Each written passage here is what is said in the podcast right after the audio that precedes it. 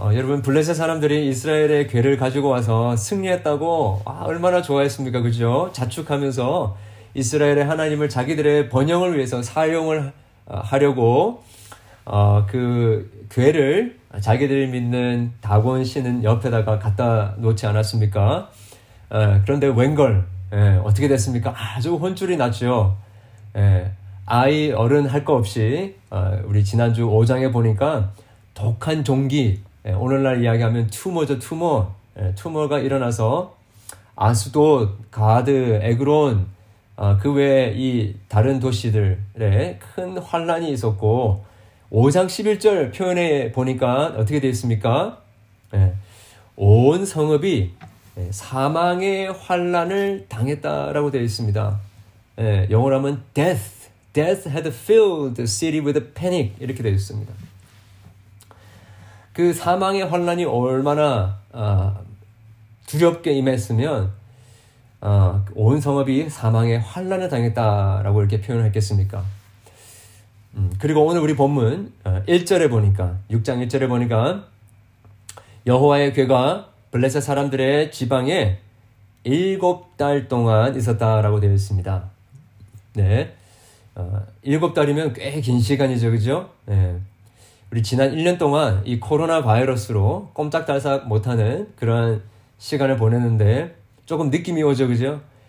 어, 이 그냥 코로나 바이러스 정도가 아니라 어, 이 독한 종기가 일곱 달 동안 어, 블레셋 사람들 가운데 임했고 많은 사람들이 그것 때문에 죽었다라고 한번 생각해 보십시오.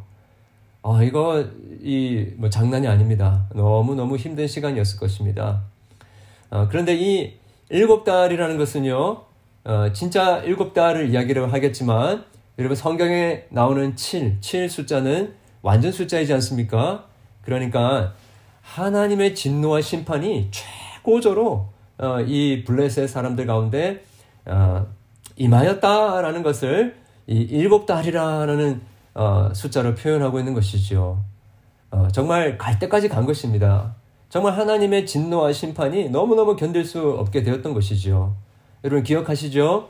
어, 하나님께서 어, 애굽에 종살이 하던 어, 이스라엘 백성들을 건져내어 주실 때 열 가지 재앙을 주시지 않습니까? 마지막 재앙을 겪으면서 이 애굽 사람들이 이제는 됐다. 예, 예, enough is enough 하면서 이제는 더 이상 못 견디겠다라고 하고 이스라엘 백성들을 보내지 않습니까? 그런 거예요. 예.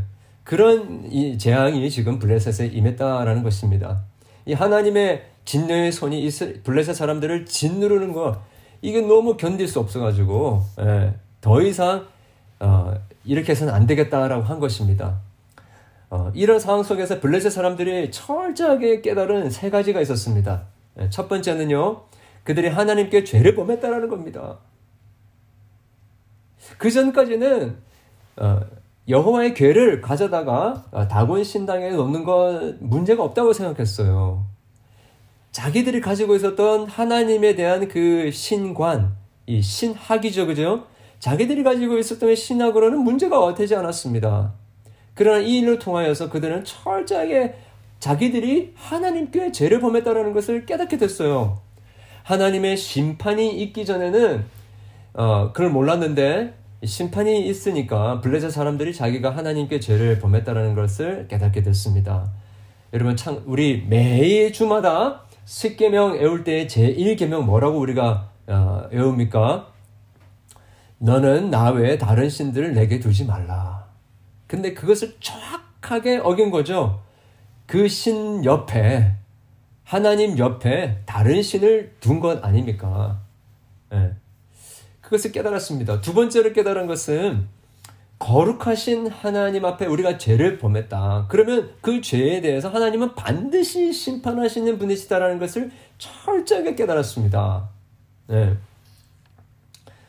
어, 여러분 우리 로마서 1장 18절 말씀 이 스크린 쉐어 기능이 이 요즘에 자꾸 이렇게 막 튀기 튀는 경향이 있는데요. 한번 다시 한번 해보겠습니다. 네, 이번엔 잘 됐네요.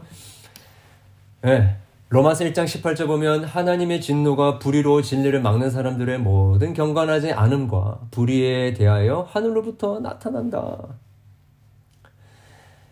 어, 사람들은 오해합니다. 하나님은 진노하시는 분이 아니시라 아, 사랑의 하나님이시다.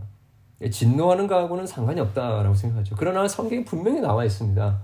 하나님의 진노가 불의로 진리를 막는 사람들 의 모든 경건하지 않은 것 불의함에 하늘로부터 나, 나타난다라고 되어 있죠. 그리고 그 죄에 대한 싹슨 사망이라고 로마서 6장 23절에 이야기를 하고 있습니다. 우리는 죄에 대한 그 벌을 하시는 하나님에 대해서 믿고 싶지 않은 그런 경향들이 있습니다. 어, 그래서 그 유대의 랍비 중에 그 쿠시너라는 그런 어, 유대 랍비가 있는데 이 구약에 나오는 하나님 심판하시는 이야기를 이걸로 도대체 어떻게 받아들여야 되는가. 그러니까 자기의 생각에는 하나님은 사랑의 하나님이신데 이거를 어떻게 해야 될지 몰라가지고 하나님께서 이스라엘 백성들을 연단시키시고 그들을 어, 보다 나은 백성이 되게 하기 위해서 그런 것들을 주신 것이다라고 이렇게 이야기를 하고 설명을 하기도 합니다. 그런데 여러분 이런 설명은요 블레셋 사람들에게 별로 먹히지 않습니다. 예. 직접 first hand로 하나님의 진노와 심판을 받아 보면 그런 이야기가 안 나오죠. 죄책감을 우리가 느끼든 느끼지 못하든 모든 죄인들은 하나님의 심판을 받게 되어 있습니다. 우리가 오해하는데요. 왜 하나님은 이 사람은 택하시고 저 사람은 구원해 주시지만 이 사, 저 사람은 구원 안 해주시나 하나님 차별하시나 하나님 사랑의 하나님이 아니시냐라고 이야기를 하는데 이거는 오해입니다. 여러분 모든 사람들이 하나님 앞에서 죄를 범했기 때문에 하나님의 영광에 이르지 못한다라고 이야기를 했죠. 우리가 죄책감을 느끼던 느끼지 못하는 그게 중요한 게 아니고요. 모든 사람들은 죄 태어날 때부터 죄인이고 하나님의 진노 가운데 태어난다라는 것입니다. 하나님의 진노와 심판을 받으며 이 세상에 태어난다라는 것입니다. 그리고 그 죄에 대한 거룩한 하나님의 진노는요, 부당한 것이 아니라 정당한 것입니다. 우리가 피할 수 있는 것이 아니라 피할 수 없는 것입니다. 이것이 성경이 이야기하는 인간의 본래의 상태입니다. 많은 사람들이 이 부분을 오해하기 때문에 하나님의 구원의 은혜를 잘못 이해를 하는 것이고요. 그 구원하시는 은혜에 대한 피를 느끼지도 못하고 있는 것이에요. 그것을 벨레세 사람들이 철저하게 깨달았습니다. 자기들은 심판받을 만한 자들이 아니라고 생각했지만요, 결국에는 자기들이 하나님의 심판을 받아야 하는 그 하나님의 거룩한 진노는 그 심판은 정당한 것이다라는 것을 깨닫게 됐던 것이죠. 세 번째 그들이 깨달았던 것은 하나님의 의롭고 정당한 진노를 해결하기 위해서는 뭔가 거기에 상응하는 그 재물이 있어야 된다는 것을 깨달았던 것입니다. 우리 오늘 본문 2절부터 3절, 4절에 이렇게 보게 되면요. 어, 그렇게 돼 있죠. 블레셋 사람들이 제사장들과 복수자들을 불러서 어, 뭐라고 합니까? 우리가 우리 여호와의 괴를 어떻게 할까라고 하는데 그들이 뭐라고 합니까? 3절에 어, 이스라엘의 신의 괴를 보내려거든 거저 보내면 안 된다. 그에게 속건제를 드려야 된다. 영어로하면 guilt offering입니다. guilt offering. 그 자기들이 범죄한 것에 대한 그 범죄함을 해결할 수 있는 offering, 예, 그 속건제를 드려야 된다라고 했던 것이죠. 그러면 혹시 병도 낫고 너희들에게만 그 진노가 나을 수도 있을 것이다. 라고 했던 것이죠. 그러면서 4절에 이렇게 묻습니다. 그러면 무엇으로, 예, 어떤 것을 드려야 그 속건제가 될 수 있겠는가? 여러분, 이게요, 성경 전체에 나와 있는 그 해결되지 않는 그 질문의 요약입니다. 어떤 재물이 우리의 죄에 대한 하나님의 진노를 해결할 수 있는 것인가? 도대체 우리의 죄를 해결할 수 있는 그 하나님의 진노를 해결할 수 있는 그 속건제는 도대체 무엇인가? 여러분, 이것이 성경이 전체에서 이야기에 던지고 있는 질문입니다. 여기에 대해서 블레셋 제사장들, 어, 술사들이 나름대로 해답을 찾았습니다. 4절에 어, 이르되 블레셋 사람의 방백의 수요대로 어, 금 독종 다섯과 금쥐 다섯 마리라야 할 것이다. 네. 나름대로 찾은 것입니다. 그죠? 네. 저는 이 부분을 보면서 좀 한편으로는 굉장히 좀 안타까운 마음이 들었습니다. 이게 뭐냐면요. 어, 이 술사와 방백들 또 이 제사장들이 블레셋의 사람들이 여호와 종교에 대해서 몰랐을 리가 전혀 없습니다. 어쩌면 그 어, 모세를 통하여서 주어진 그 계명에 대한 어, 소문이라고 해야 될까요?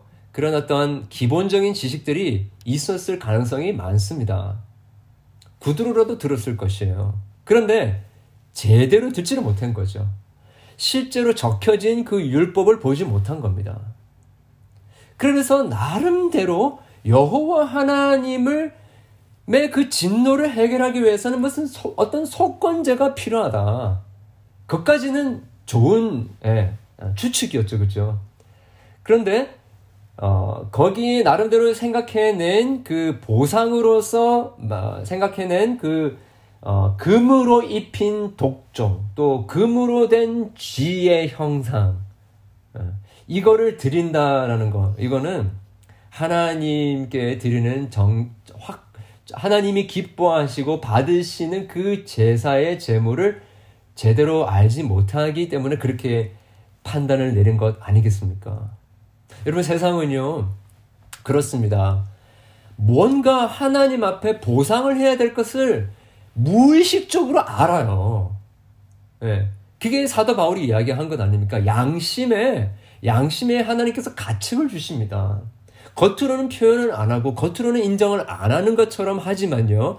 마음속 모든 사람들 마음속에는 다 그 마음이 있어요. 뭔가 하나님 앞에 잘못한 것 같은데 뭔가 자기의 죄악으로 말미암아 하나님과 지금 떨어져 있고 하나님이 지금 진노하고 계신다는 것을 마음속 깊은 곳에서는 어느 정도를 느끼고 있어요. 거기에 대해서 뭔가 보상을 해야 된다는 걸 알고 있는데 어떻게 해야 될지를 몰라가지고 나름대로 방법을 찾는 겁니다. 그래서 다른 사람들보다 상대적으로 착하게 살아야 되겠다. 어떤 흉악한 죄를 지어서는 안 되겠다. 다른 사람들 앞에서 나는 최대한 정직해야 되겠다. 이런 어떤 양심적으로 살아가려고 하는 노력들이 어느 정도는 있습니다. 음, 그런데 그런 것들이 이 블레셋의 술사들과 또 이 제사장들의 노력과 또 그들이 나름대로 찾은 그런 방법들과 같은 아주 좀 초라한 모습이다라는 것이죠. 실은 여러분 레위기 11장 어, 같은 곳에서 보면요. 어, 하나님께서 제 하나님이 기뻐 받으시는 그 속죄하는 제물로 드려서는 안 되는 부정한 그 동물들이 나오는데 그 중에 하나가 쥐들입니다. 그리고 독종의 형상 역시 여러분 보는 것 자체가 여러분 역겹지 않습니까? 그죠? 하나님께 반드시 그것은 부정한 것이었습니다.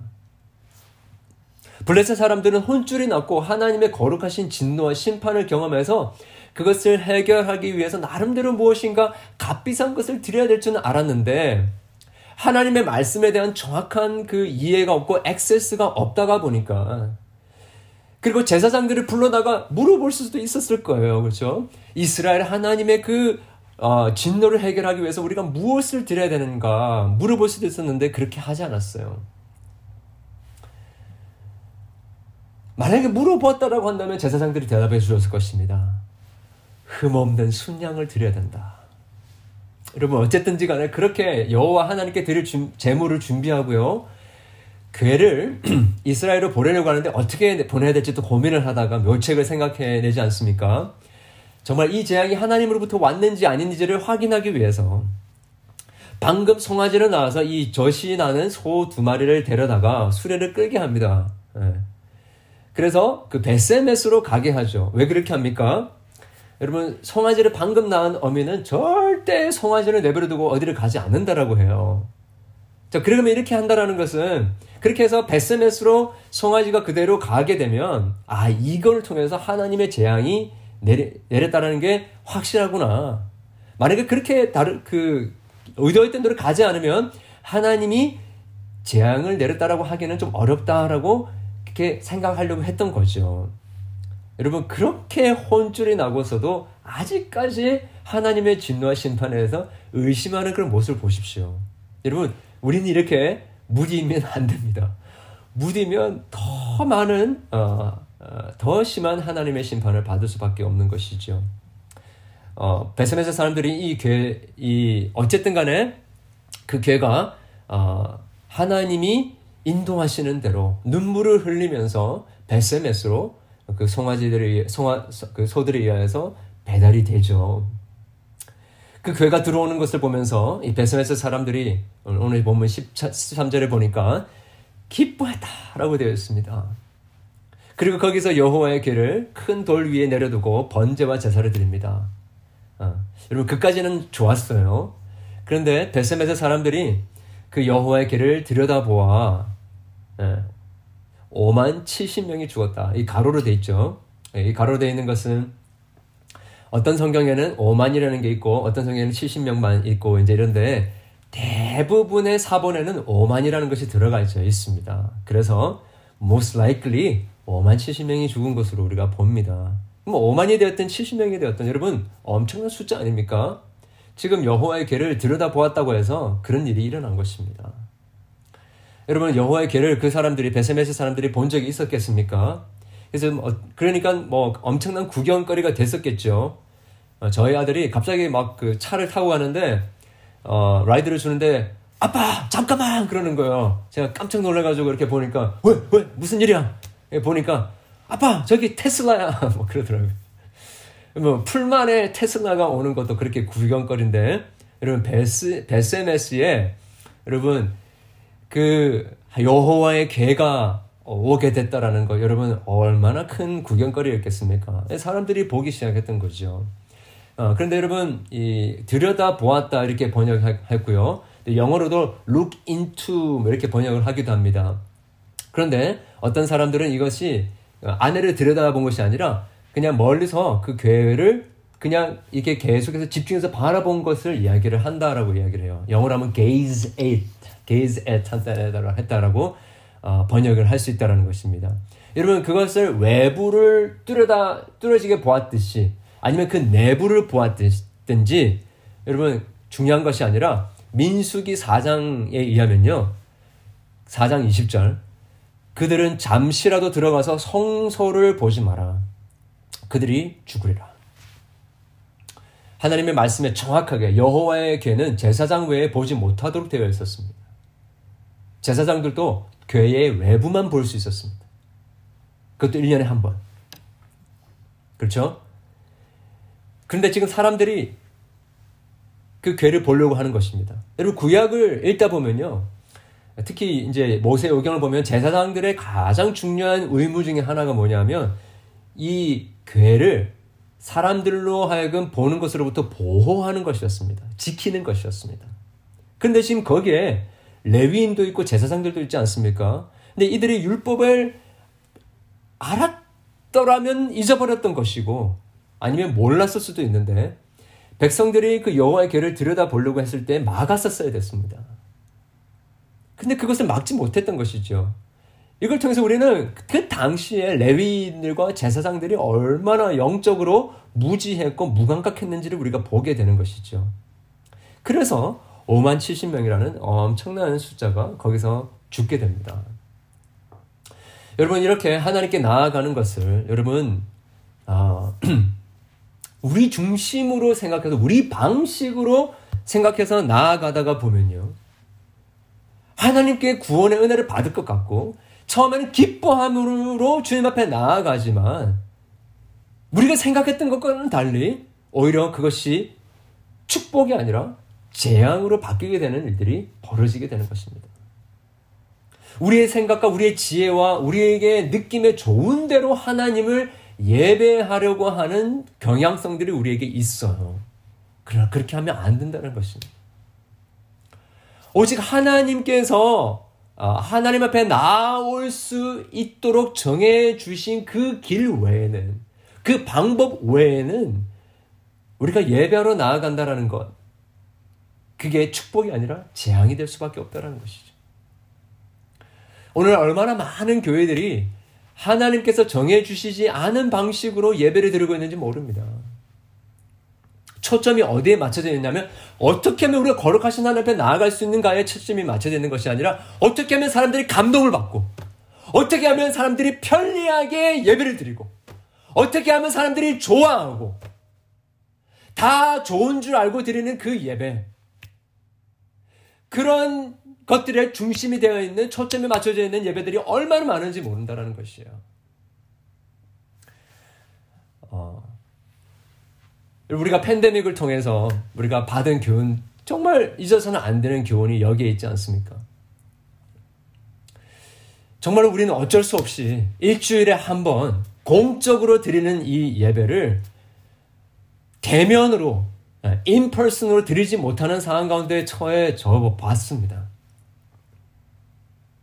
그러면서 우리는 온라인 앞에 스크린 앞에 모여서 예배를 드리는데 여러분 우리가 착각해서는 안 됩니다. 여러분 이것이 하나님께서 우리에게 정해주신 대면으로 드리는 그 예배를 대치할 수 있는 것이다라고 생각하면 큰 오산입니다. 어, 성경 그 어느 곳에서도 너희가 모이는 것, 예, 모이는 것, physically 모이는 것을 하지 말고 그냥 이렇게 어, 온라인으로 스크린 앞에서 인터넷으로 예배드리는 거 다 괜찮다라고 그렇게 어, 한 성경은 어느 곳에도 없습니다. 예, 그렇게 어, in person을 모여서 예배드리라고 한 것에는 여러분 굉장한 의미가 있습니다.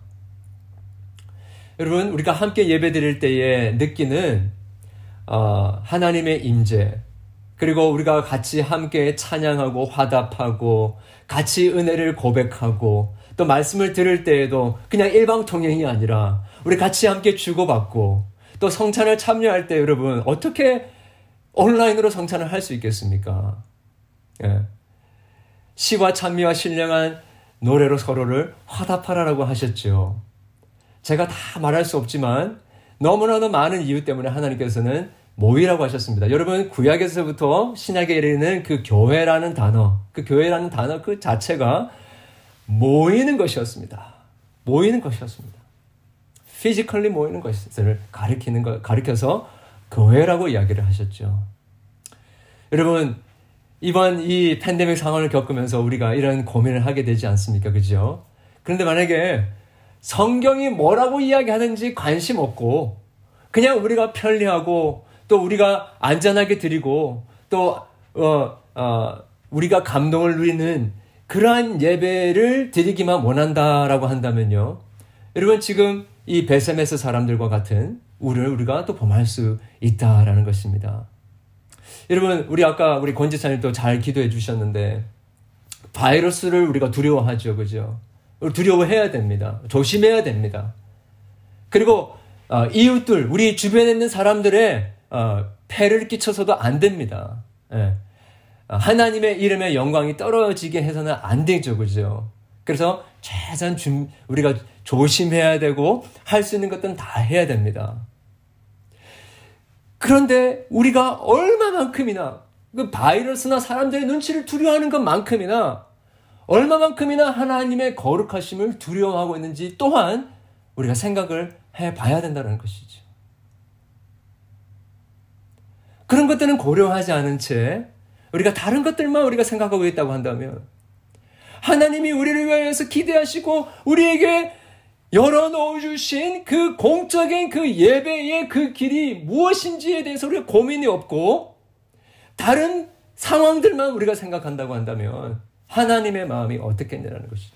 그러한 예배가 정말 하나님이 기뻐하시는 예배일까? 우리가 고민을 안 할 수가 없는 것이다라는 것이죠. 얼마나 많은 사람들이 오늘날에도 이러한 거룩하신 하나님 앞에 나아가는 그 방식에 대한 오해 때문에 영적인 죽음을 경험하고 있는지 모릅니다. 말씀도 없고 회개도 없고 고백도 없고 성경적으로 검증되지 않는 그런 어떤 이 광적인 그냥 찬양에만 몰입하고 오늘날 교회에 성찬이 사라지고 있어요. 오늘날 교회에 십계명도 사라지고 있고요. 고백도 사라지고 있습니다. 그리고 모든 사람들 다 수용할 수 있게 모든 사람들이 church membership, 교회의 멤버십이 돼야 된다라고 그렇게 이야기하는 오늘날의 교회의 모습. 정말 이것이 하나님이 말씀하신 그 거룩하신 하나님이 우리에게 주신 그 교회 예배의 모습인가? 여러분 그렇게 할 동안에는요 시간이 문제지 반드시 하나님의 진노하심으로 우리가 죽을 수밖에 없다라는 것입니다. 여기서 우리는 제사장들과 레위인들의 심각한 영적인 무지를 보죠. 하나님께 나아가는 제사에 대해서 너무나 경외함이 없음을 봅니다. 결국 그 참사를 겪고 20절에 이렇게 외치죠, 그죠? 네, 우리 오늘 어, 설교의 타이틀 이 거룩하신 하나님 여호와 앞에 누가 능히 서리요? 거룩하신 하나님 앞에 누가 서리요? 그들을 우리에게서 누구에게로 올라가게 할까? 그를 여러분 이게 온 인류의 가장 처절하고 근본적인 질문 아닙니까? 지금 이스라엘 백성들도 블레셋 사람들과 같은 외침을 외치고 있어요. 블레셋 사람들, 하나님의 율법이 없었던 사람들이 외쳤던 그 외침하고 똑같은 외침을 이스라엘 백성들도 외치고 있어요. 하나님의 말씀이 없어지고 하나님의 말씀을 잃어버리니까 교회와 세상이 별반 다르지 않습니다. 똑같은 질문을 하고 있어요. 이 거룩하신 하나님 여호와 앞에 누가 능히 설겠습니까? 오늘날 교회에서 하나님의 거룩하심을 너무 캐주얼하고 가벼운 것으로 다루는 경향들이 있습니다. 하나님의 거룩하심. 어, 한국에서 그 남가주로 미국 남가주로 갓 이민 온 사람이 여러분 잘 아시는 이야기겠지만 예, 경찰에 걸려서 이 영어가 잘 안 돼서 한국식으로 좀 한번 봐주세요 이렇게 하면서 Please look at me, please look at me 경찰이 뜨려다 보면서 예, 한인 타운에서 어, 오랫동안 근무를 했던 사람이었기 때문에 그 한국 사람한테 다시 대답을 했다 그래요. 예, 국물도 없다라는 차원에서 no soup.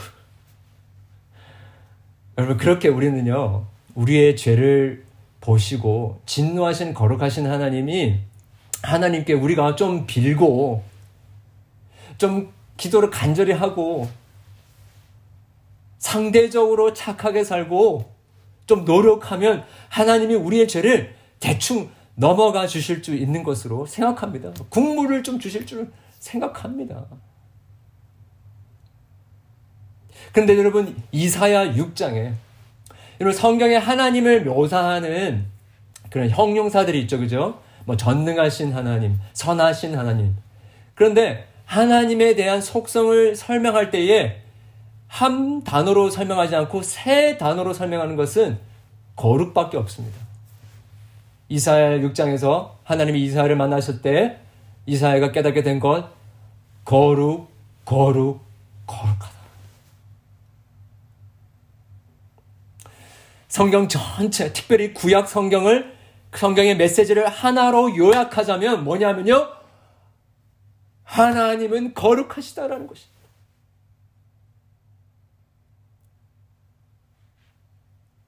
여러분 우리는 하나님의 거룩에, 대해, 거룩에 대해서 어떻게 생각하고 있습니까? 베스메스 사람들이 하나님의 그 거룩하심을 깨닫고 이게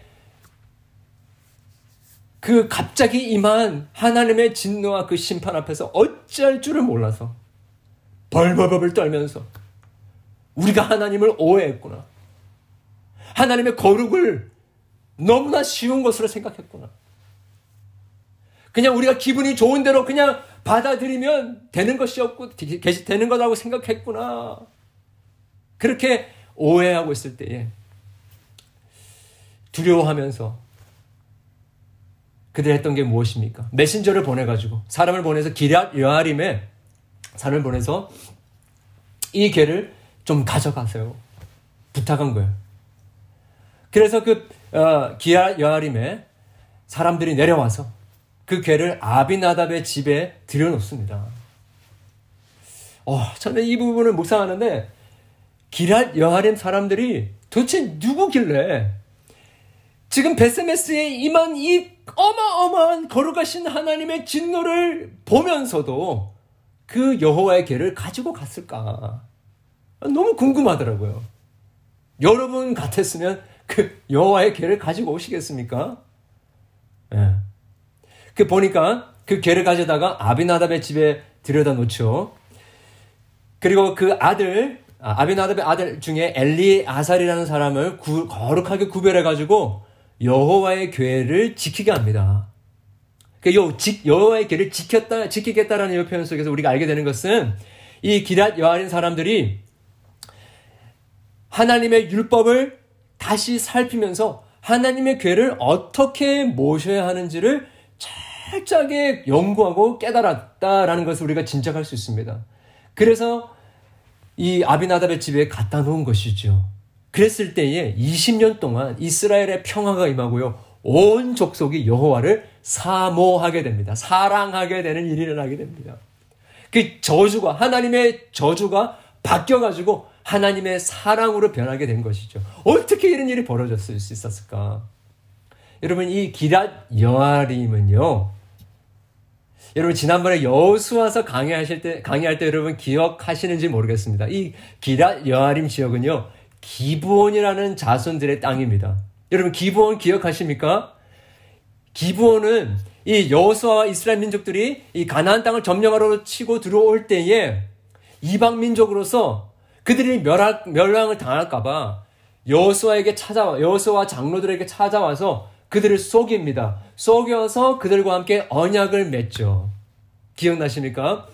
근데 그 속여서 맺은 그 언약이라도 여호수아와 그 장로들이 존중하고 계속 그들이 그들과 함께 살도록 내버려 둡니다. 그래서 나중에는 성막을 위해서 짓는 목수, 그 다음에 물을 길어 나르는 사람으로 살게 됩니다. 성경은 이것을 믿음으로 해석하고 있지 않습니까? 출생은요, 언약의 백성이 아닌 이방인이었습니다. 그런데 하나님의 약속의 말씀을 굳게 믿었어요. 여호와 하나님이 우리의 구원자가 되신다라는 것을 믿었습니다. 그리고 지금도 온 사방이 하나님의 괴를 두려워할 때에 하나님의 말씀을 의지해서 그 괴를 믿음으로 받아들이고 있는 모습을 우리가 보게 되죠. 그리고 아비나답과 그 자손들은 하나님의 계명을 철저하게 지키고 그 괴를 들여오는 모습을 우리가 보게 됩니다. 어, 고린도 후서 2장 15절에 이런 말씀이 있는데요. 어, 이 사람에게는 사망으로부터 사망에 이르는 냄새요. 저 사람에게는 생명으로부터 생명에 이르는 냄새라. 누가 이 일을 감당하리요? 언약궤가 베세메스 사람들에게는 사망에 이르는 냄새였습니다. 그러나 기랏 여아림 사람들에게는요 생명에 이르는 냄새였습니다. 어떻게 그런 차이가 일어날 수 있었겠습니까? 바로 그 해답이 실은 여호와의 궤그 자체에 있습니다. 여호와의 궤 여러분 보신 적 있는지 모르겠지만 황금으로 둘러서 있는 상자입니다. 그냥 골든 박스입니다. 그 안에는 10개명 두 돌판이 들어 있었죠. 그리고 그 위에는 그룹 천사의 금 형상이 있었고 그 두 그룹 천사들 모습 사이에 하나님의 임재를 상징하는 장소가 있었습니다. 그러니까 그 언약계 바로 위에 있는 뚜껑 같은 장소, 뚜껑 위에 있는 장소죠. 그 장소를 가리켜서 속죄소라는 아, 명칭을 하나님께서 주셨습니다. 바로 그 자리가 하나님이 임재하시는 자리였습니다. 이런 것이죠. 율법을 깨뜨린 백성들이 그 언약 궤 안에 있는 그 율법을 깨뜨린 백성들이 하나님을 만나게 되는데 도저히 하나님 만날 수 없는데 그 사이에 금 박이 금 어, 막이 쳐져 있는 것이죠.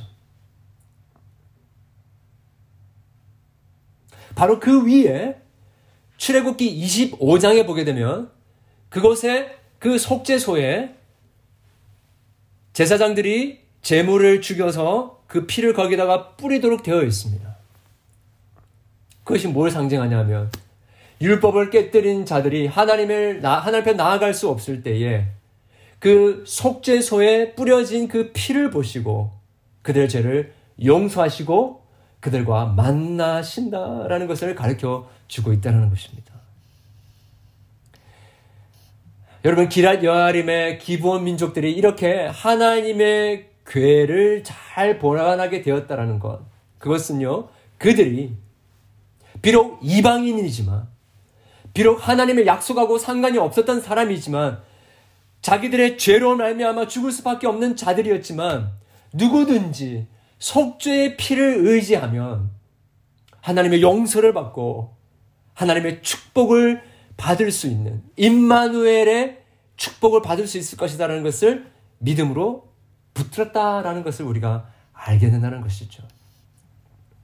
여러분 블레셋이 그렇게 거룩하신 하나님께 대한 범죄에 대한 대가를 치르고 배상하려고 했던 것은 옳은 것이었지만 그 하나님의 거룩한 정의에 대한 배상과 용서의 비용에 대해서는 터무니없이 작게 생각했던 것입니다. 뭐 어떻게든지 간에 블레셋 사람들은 더 이상 하나님의 진노를 받지 않게 되었던 것은 사실이었습니다.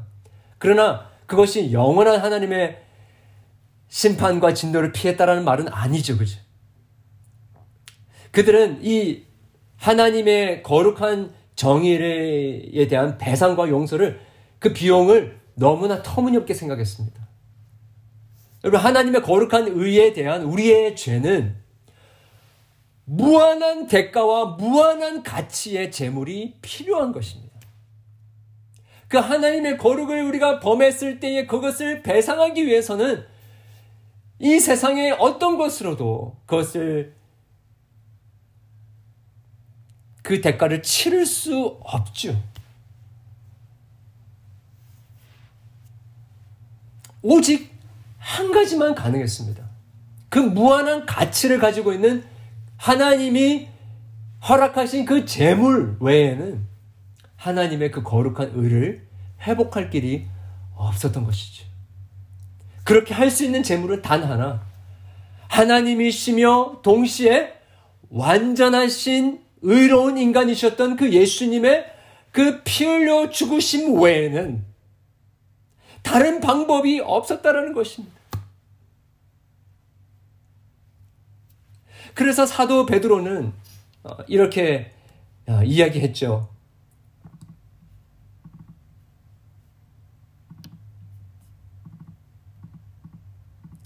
너희가 알거니와 너희 조상이 물려준 헛된 행실에서 대속함을 받은 것은 은이나 금같이 없어질 것으로 된 것이 아니요 오직 흠없는 흠없고 점없는 어린 양 같은 그리스도의 보배로운 피로 된 것이라. 아멘. 아멘입니다.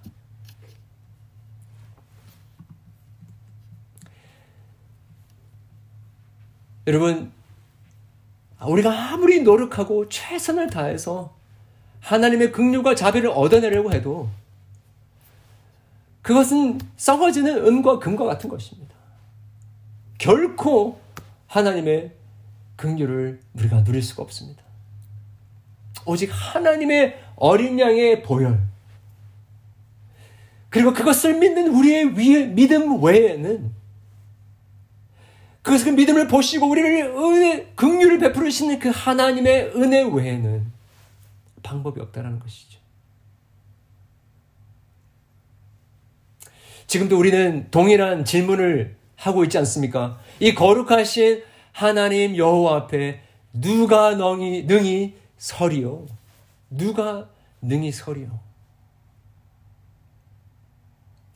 이 세상의 많은 사람들은 거룩하신 하나님을 오해하고 있기 때문에 이런 질문조차 던지지도 않고 있습니다. 심지어 교회 오랫동안 신앙생활 하는 사람들조차도 누가 거룩하신 여호와 하나님 앞에 능히 서리요 질문하지 않습니다. 당연히 당연히 하나님은 나를 받아 주실 거야 라고 생각하지. 그 질문에 대한 답은 유일한 대답은 우리 사도 바울이 로마서에서 잘 정리하고 있습니다. 로마서 3장 23절 읽겠습니다. 모든 사람이 죄를 범하였음에 하나님의 영광에 이르지 못하더니 그리스도 예수 안에 있는 속량 여러분 바로 이 속량이라는 단어가요. 헬라어로 힐라스테르온이라는 단어인데 구약에 나오는 언약궤 한 여호와의 궤 위에 있는 속죄소 영어로 mercy seat 그게 헬라어로 번역하면 이 속량이라는 단어입니다. 그 예수 그리스도 예수 안에 있는 그 자비의 자, 자소 그 속죄소로 말미암아 하나님의 은혜로 값없이 의롭다 하심을 얻는 자 되었느니라. 이 예수를 하나님이 그의 피로써 믿음으로 말미암는 화목제물로 세우셨으니 이는 하나님께서 길이 참으시는 중에 전에 지은 죄를 간과하심으로 자기의 의로우심을 나타내려 하심이니. 여러분, 우리는 그 하나님의 속죄 소 대신 그 예수 그리스도의 속량 외에는 거룩하신 여호와 하나님 앞에 설 수가 없습니다. 누가 거룩하신 여호와 앞에 서리오라는 그 질문에 히브리서 2장 17절은 이렇게 대답을 합니다. 그가 범사의 형제들과 같이 되심이 마땅하도다. 예수님을 가리키죠. 이는 하나님의 일에 자비하고 신실한 대제사장이 되어 백성의 죄를 속량하려 하심이라. 똑같은 단어입니다. 자, 히브리서 7장 25절. 그러므로 자기를 힘입어 하나님께 나아가는 자들을 온전히 구원하실 수 있으니 이는 그가 항상 살아계셔서 그들을 위하여 강구하심이라. 그는 저 대제사장들이 먼저 자기 죄를 위하여 위하고 다음에 백성의 죄를 위하여 날마다 제사 드리는 것과 같이 할 필요가 없으니 이는 그가 단번에 자기를 드려 이루셨습니다. 할렐루야. 여러분, 이 주님의 자기를 드리심 속에 그 성량 대심 속에 우리는 거룩하신 하나님 여호와 앞에 설 수 있게 된 것입니다.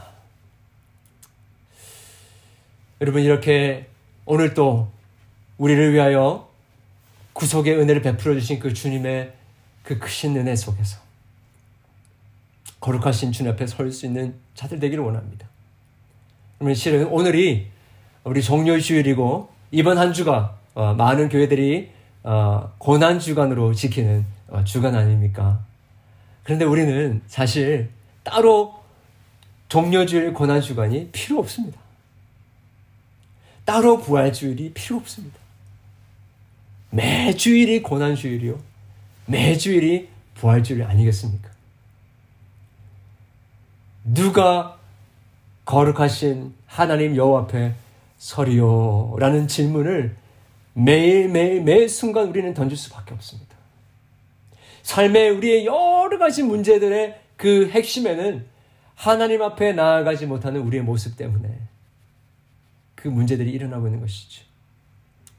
우리 이 말씀 기억하면서 네 우리의 죄를 그리스도 예수 안에서 속량하신 그 주님의 값없는 은혜로 의롭다 하심을 받는 자가 되기 원합니다. 그렇게 주님 앞에 용납함을 받고 은혜의 보좌 앞에 나아갈 수 있는 그러한 우리 되기 원합니다. 평생에 우리의 평생에 이 놀라운 은혜 누리며 주님 앞에 서는 자가 되기 원합니다. 결단하며 나아가는 저와 여러분 되기를 주님의 이름으로 축원합니다.